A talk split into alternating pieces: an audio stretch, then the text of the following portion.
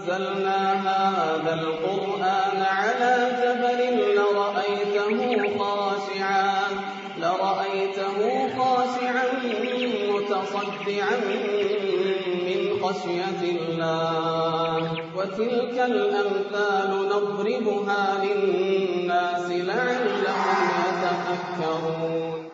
الحمد لله الذي بنعمته تتم الصالحات. الصلاة والسلام على من ختم الله به النبوة وأتم الله به الرسالات. صلوات الله عليه وعلى آله وأصحابه أهل الفضل, أهل الفضل والمروءات. وبعد أيها المباركون في هذا اللقاء المبارك من هذه الدروس في التفسير سنقف عند قول الله جل وعلا المال والبنون زينة الحياة الدنيا والباقيات الصالحات خير عند ربك ثوابا وخير أملا. والآيات من سورة الكهف. وفي لقاء بعدها إن شاء الله سنتمم ما بعدهن من الآيات. أما قول ربنا جل وعلا المال والبنون زينة الحياة الدنيا فإن الله جل وعلا كتب على بني آدم أن يحيوا في هذه الحياة الدنيا ثم زين لهم في قلوبهم أشياء فطرهم جل وعلا على حبها. قال ربنا زين للناس حب الشهوات من النساء والبنين والقناطير المقنطرة من الذهب والفضة والخيل المسومة والأنعام والحرث. وقال هنا المال والبنون زينة الحياة الدنيا. وهذا المفهوم أن المال والبنين من زينة الحياة الدنيا أمر شائع ذائع في الناس قبل الإسلام. فطرفة بن العبد مثلا وهو أحد شعراء المعلقات شاعر جاهلي يقول فلو شاء ربي كنت, عيس كنت قيس بن عاصم ولو شاء ربي كنت عمرو بن مرثد فأصبح فأصبح لي مال كثير وطاف بي بنون كرام سادة لمسود فهو حرم هذا كله وظلمه قرابته فأضحى يقول يتمنى المال ويتمنى ويتمنى البنين. والمال جمال ونفع والبنون قوة ودفع المال جمال ونفع والبنون قوة ودفع. قدم الله المال على البنين مع, مع أن الأصل أن حب الإنسان لبنيه أكثر من حبه للمال لأنه يمكن أن تكون زينة للمرء بمال دون بنين لكن لا تكون للرجل زينة ببنين دون دون مال. ومن الدلائل على هذا أن النبي عليه الصلاة والسلام ذكر أهل الجنة. فقال أهل الجنة ثلاثة رجل ذو سلطان موفق مسدد ورجل ذكر أنه رقيق الحال كثير العيال فقلة المال مع كثرة البنين لا يمكن أن تسمى زينة بل إن الإنسان يتكلف ويصبح في حالة من الشقاء كثيرة لأنه يحمل هم قوتهم. والمقصود لهذا قدم الله جل وعلا المال لكن إذا جمع للرجل مال وبنون فهذا من عطاء الله وزينة الدنيا التي نص الله جل وعلا عليها في كتابه. والسبب في ذلك أن الإنسان إذا أظيم وغلب فإنما ينجو بأحد أمرين إما بفدية وإما بجند. فلا فدية تكون فلا فدية يمكن أن تقع إلا إلا بمال. ولا يمكن أن ينصر الإنسان أحد أكثر من أولاده وبنيه. وهذا على سنن العرب في حياتها في الجاهلية قبل الإسلام وما زال الأمر متبعا. ونحن نعلم أن النبي عليه الصلاة والسلام لما ردوا أهل الطائف ورجع إلى مكة ومنعته قريش أن يدخل. دخل صلى الله عليه وسلم في جوار المطعم بن عدي. مما أعان المطعم بن عدي أن يجير رسول الله عليه السلام أبناؤه فكان له أكثر من عشرة. فتقلدوا السيوف ووضعوا النبي صلى الله عليه وسلم بينهم وأدخلوا رسول الله عليه السلام مكة وطاف بالبيت. فكان أبناء المطعم يمنعونه. وأبو طالب لما وعبد المطلب لما حفر بئر زمزم نازعته قريش فيها. فعلم أن لو كان له أبناء كان منع كانوا يمنعونه. وهذا من سنن الله جل وعلا أن المرء كلما كانت له منعة كانت الناس تهابه أكثر. ولهذا لما وقع ما وقع للوط عليه السلام ولم يكن من القوم الذين بعث فيهم قال يا ليت لي بكم قوة أو آوي إلى ركن شديد. قال صلى الله عليه وسلم كما عند البخاري في الصحيح فما بعث الله بعده نبيا إلا في منعة من قومه. والمقصود من هذا حاجة الناس لمثل هذا. قال ربنا المال والبنون. فأما المال فحاجة الناس له عظيمة. لأن الإنسان غالبا لا يمكن أن يكون سيدا مطاعا يأتي الناس بيته إن لم يكن ذا مال. لا بد أن يكون كريما سخيا. لكن لا يمكن أن يكون كريما سخيا ولا مال له. وقد قال خالد بن صفوان ينصح ابنه قال يا بني أوصيك باثنتين درهمك لمعاشك ودينك لمعادك. درهم درهمك لمعاشك ودينك لمعادك. وقال إبراهيم الشيباني دخلت بيت المقدس فوجدت على جدار من جدرانه مكتوب بيتين بماء الذهب. البيت الثاني منها وكان وكان لي وكان بنو عمي يقولون مرحبا. وكان بنو عمي يقولون مرحبا فلما رأوني مقترا مات مرحب. فلما رأوني مقترا يعني فقيرا مات مرحب. يعني لم يعد يرحبون بي لفقري ولعلمي أنني ما قدمت إلا إلا لأسأله إلا لأسألهم. ولهذا عني السلف كثير منهم بالمال حتى يستغن حتى يستغنوا عن لئام الناس. هذا ما يتعلق بالمال. أما البنين فإن الله جل وعلا لما ذكر نعمته على الوليد قال ذرني ومن خلقت وحيدا وجعلت له مالا ممدودا وبنين شهودا. والله قال وقوله الحق يهب لمن يشاء إناثا ويهب لمن يشاء الذكور. والصالحون من الأنبياء والصالحون من الخلق ومن قبلهم من قبلهم الأنبياء سألوا الله جل وعلا البنين. كما في خبر إبراهيم ربي هب لي من الصالحين. وهذا كثير مضطرد في القرآن لا يكاد يجهله أحد. والمقصود من هذا كله أن الله جل وعلا جعل المال والبنين زينة في الحياة الدنيا لكنه بما أنه معلق بالحياة الدنيا فإنه مكتوب عليه أن يفنى ويفسد وينتهي. إما أن تتركه وإما أن يتركك وسيأتي يوم لا أنت ولا هو موجود. قال أصدق القائلين بعدها والباقيات الصالحات. الأصل تقديم الصالحات. لأن الصالحات وصف للأعمال مضطرد في القرآن لا يجهله أحد.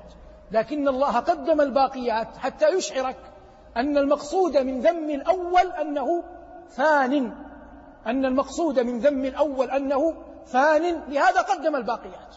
قال الله جل وعلا والباقيات الصالحات والصواب أن الباقيات الصالحات هي كل عمل صالح أريد به وجه الله وجاء وفق الشرع. لكنه أول ما ينصرف إلى قول سبحان الله والحمد لله ولا إله إلا الله والله أكبر ولا حول ولا قوة إلا بالله. أول ما ينصرف إلى قول سبحان الله والحمد لله ولا إله إلا الله والله أكبر ولا حول ولا قوة إلا بالله. دلت على ذلك آثار كثر. لكن كلما كل عمل صالح أراد به العبد وجه الله فهو من الباقيات الصالحات. ثم تأمل أسلوب القرآن. قال الله والباقيات الصالحات عند ربك.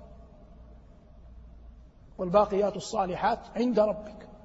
كل شيء محبوب تحتاجه ذات يوم لزاما تحتاج إلى من يحفظه لك. فوالله لا يحفظ أحد العمل الصالح أعظم من الله. يوفيك الله إياها. يوم تلقاه. جاء في الصحيح من حديث أبي بن كعب وهذا عندي من أعظم الأحاديث قدرا وأثرا. قال أبي كان رجل من الأنصار لا تخطئه صلاة وكان أبعد الناس دارا عن المسجد. يعني مع أنه أبعد الناس دارا إلا أنه لا تخطئه صلاة لا يغيب. فقيل له لو اتخذت حمارا تركبه للظلماء وللرمضاء يعني في النهار يكفيك الشمس وفي الليل يكفيك الظلمة وخشاخش الأرض. قال والله ما يسرني أن يكون بيتي قريبا من المسجد وإني لأحتسب عند الله ذهابي إلى المسجد ورجوعي إلى أهلي. فبلغ ذلك النبي صلى الله عليه وسلم. فقال الله قال صلوات الله وسلامه عليه قد حقق الله له رجاءه كله.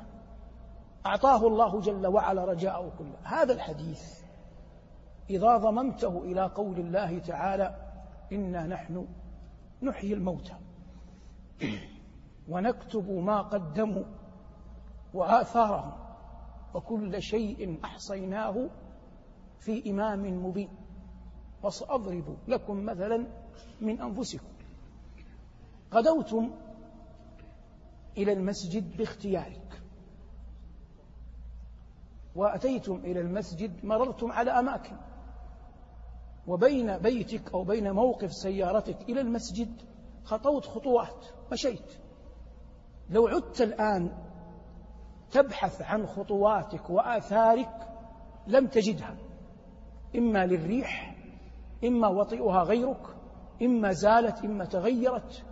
فالريح تمحو آثار خطى بني آدم لكنها لا تستطيع أن تمحو ما كتبه الملك لك عند الله.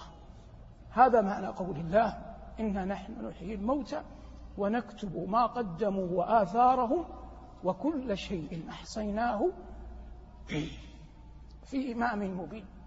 فإن دعتك نفسك إلى الكسل وأنت تسمع المؤذن فأخبرها بيقين أن الملك الذي على اليمين يكتب آثار. هذه الخطوات إذا أردت بذهابك إلى المسجد إرضاء رب البريات جل جلاله. وأنت غاد إلى مسجدك مسجد حيك مع صلاة الفجر استصحب أن الملك يكتب هذه الخطوات. فيحفظها الله جل وعلا لك يوم تلقاه. ولهذا قال الله جل وعلا والباقيات الصالحات خير عند ربك ثوابا وخير املا. والشاهد منه أن الله جل وعلا يحفظ لعباده أعمالهم ويوفيهم إياها يوم القيامة. ويربيها لهم كالصدقة مثلا كما يربي أحدكم فلوة والفلو الخيل المهر. وإنما سمي فلوا لأنه يزداد ينمو يكبر سريعا. فكذلك الصدقة على وجه الخصوص تربى للعبد. فيجدها الإنسان أمامه في حين أن زينة الدنيا الأولى المذكورة في الآية المال والبنون فإن طبعها كتب الله عليها الفناء. لكن متى يستطيع الإنسان أن يجعل من المال والبنين من الباقيات الصالحات إذا كان أنفق من ماله وحسن به أن يربي أبناءه وبناته وإن كان البنات غير مذكورين في الآية أن يربي أبناءه على طاعة الله. فإذا كان العبد ما جمعه من مال ينفقه يبتغي بذلك رضوان الله فأصبح المال خارجا عن كونه من زينة الدنيا إلى كونه من الباقيات الصالحات. والإبن إن تعاهدته بأن تحفظه القرآن تعلمه السنة تعلمه السنة تدله على الخير ترشده إلى الطاعة فهذا كله يجعله يخرج من كونه من زينة الدنيا إلى كونه من الباقيات من الباقيات الصالحات. قال أصدق القائلين والباقيات الصالحات خير عند ربك ثوابا وخير أملا. وهذا كله يورث في المؤمن أن يسارع في الخيرات ينافس في الطاعات يسابق بها. وأما زينة الدنيا فإن الإنسان يستعملها فيما يرضي الله جل وعلا فيما يحفظ عليه عرضه فيما يحفظ عليه مروءته يتقرب بها إلى قرابته يتقرب بها إلى من يؤذيه يلجم بها أفواه حاسد يهدي إلى من يشاء. هذا أمر لا ينافي أن يكون للمرء باقيات صالحات. وسيأتي إن شاء الله لقاء خاص عن ملك سليمان. يمكن التوسع فيه في الحديث عما أفاء الله جل وعلا على بعض عباده. لكن المقصود هنا إظهار معنى قول الله جل وعلا المال والبنون زينة الحياة زينة الحياة الدنيا. وهذا يدل على أن للحياة زينة. من الفوائد في الآية يعلم أن كلمة زينة في القرآن تدل على الشيء الزائد على الأصل. تدل على الشيء الزائد على الأصل. قال الله إنا جعلنا ما على الأرض زينة لها فالذي على الأرض غير ماذا؟ غير الأرض. وكذلك لما قال الله ولا يبدين زينتهن فالمراد هنا مواضع الزينة لأن الزينة خارج عن خارج عن الجسد إنما المراد هنا مواضعها. والمقصود هذا مما يفهم من الناحية المعنى من الناحية النحوية فإن المال والبنون البنون معطوفة على على المال. ويسميها النحاة كلمة بنون يسميها النحاة مما يلحق بجمع المذكر السالم مما يلحق بجمع المذكر السالم مثل بنون وأرضون وغيرها من الأسماء. فيجرون عليها أحكام جمع المذكر يرفعونها بالواو وينصبونها ويجرونها بالياء. قال ربنا المال والبنون زينة الحياة الدنيا والباقيات الصالحات خير عند ربك ثوابا وخير أملا. استخدام كلمة خير هنا ليس على إطلاقه في وجود خيرية للأول وهذا ينتبه له المرء في فهم القرآن وفهم السنة. فمثلا قال الله جل وعلا أصحاب الجنة يومئذ خير مستقرا وأحسن مقيلا. هذا لا يعني أن في النار في النار خير. لكن لما قال عليه الصلاة والسلام المؤمن القوي خير وأحب إلى الله من المؤمن الضعيف يدل على أن في المؤمن الضعيف خير بدليل القرينة ما بعدها وفي كل خير. فكلمة خير أحيانا يؤتى بها ويراد الاتفاق في الأصل وهو الخيرية لكن أحدهما يفوق الآخر. كقول عليه الصلاة والسلام صلاة الجماعة تفضل صلاة الفذ بسبع وعشرين درجة. فالخيرية موجودة في الاثنين لكن صلاة الجماعة أولى وأوجب. لكن هنا كذلك الخيرية موجودة. إذا قلنا إن المرء جعل المال والبنين في طاعة الله لكن ليس على إطلاقه كما بينا بدليل قول الله جل وعلا في الفرقان أصحاب الجنة يومئذ خير مستقرا وأحسن مقيلا. وفهم هذه المسائل اللغوية والنحوية ودلالة الأسماء والظروف والأدوات يعين طالب العلم على أن يفقه عن الله جل وعلا كلامه. قال ربنا خير عند ربك ثوابا تنصب على أنها تمييز وخير أملا كذلك أملا تنصب على أنها تمييز. والتمييز دائما منصوب وقد يأتي مجرون إذا سبق بحرف الجر وله أحوال معروفة والعرب تقسمه هذا لطلبة العلم خاصة إلى تمييز ملفوظ وتمييز وتمييز ملحوظ. قال أصدق القائلين بعدها ويوم نسير الجبال وترى الأرض بارزة وحشرناهم فلم نغادر منهم أحدا. ويوم نسير الجبال هذا إخبار بدنو الساعة وتسيير الجبال هو مرحلة من مراحل دكها دلت عليه آيات كثر لأن الله قال ويسألونك عن الجبال فقل ينسفها ربي نسفا ففهمنا من قول الله ويوم نسير الجبال أنها مرحلة وترى الأرض بارزة أي ظاهرة ليس على وجهها شيء لا شجر ولا حجر ولا نبات ولا غيره هذا معنى قول الله جل وعلا ويوم نسير الجبال وترى الأرض بارزة وحشرناهم أي جمعناهم. فالحشر في لغة القرآن بمعنى الجمع. قال ربنا فحشر فنادى أي فجمع. وحشرناهم فلم نغادر منهم أحدا. ثم قال ربنا وعرضوا على ربك صفا إلى آخر الآيات. هذا ما سيكون إن شاء الله إيضاحه في اللقاء الذي يليه. هذا والله تعالى أعز وأعلى وأعلم. ومتعنا الله وإياكم متاع الصالحين. والحمد لله رب العالمين. لو أنزلنا هذا القرآن على جبل لرأيته خاشعا لرأيته خاشعا متصدعا من خشية الله. وتلك الأمثال نضربها للناس لعلهم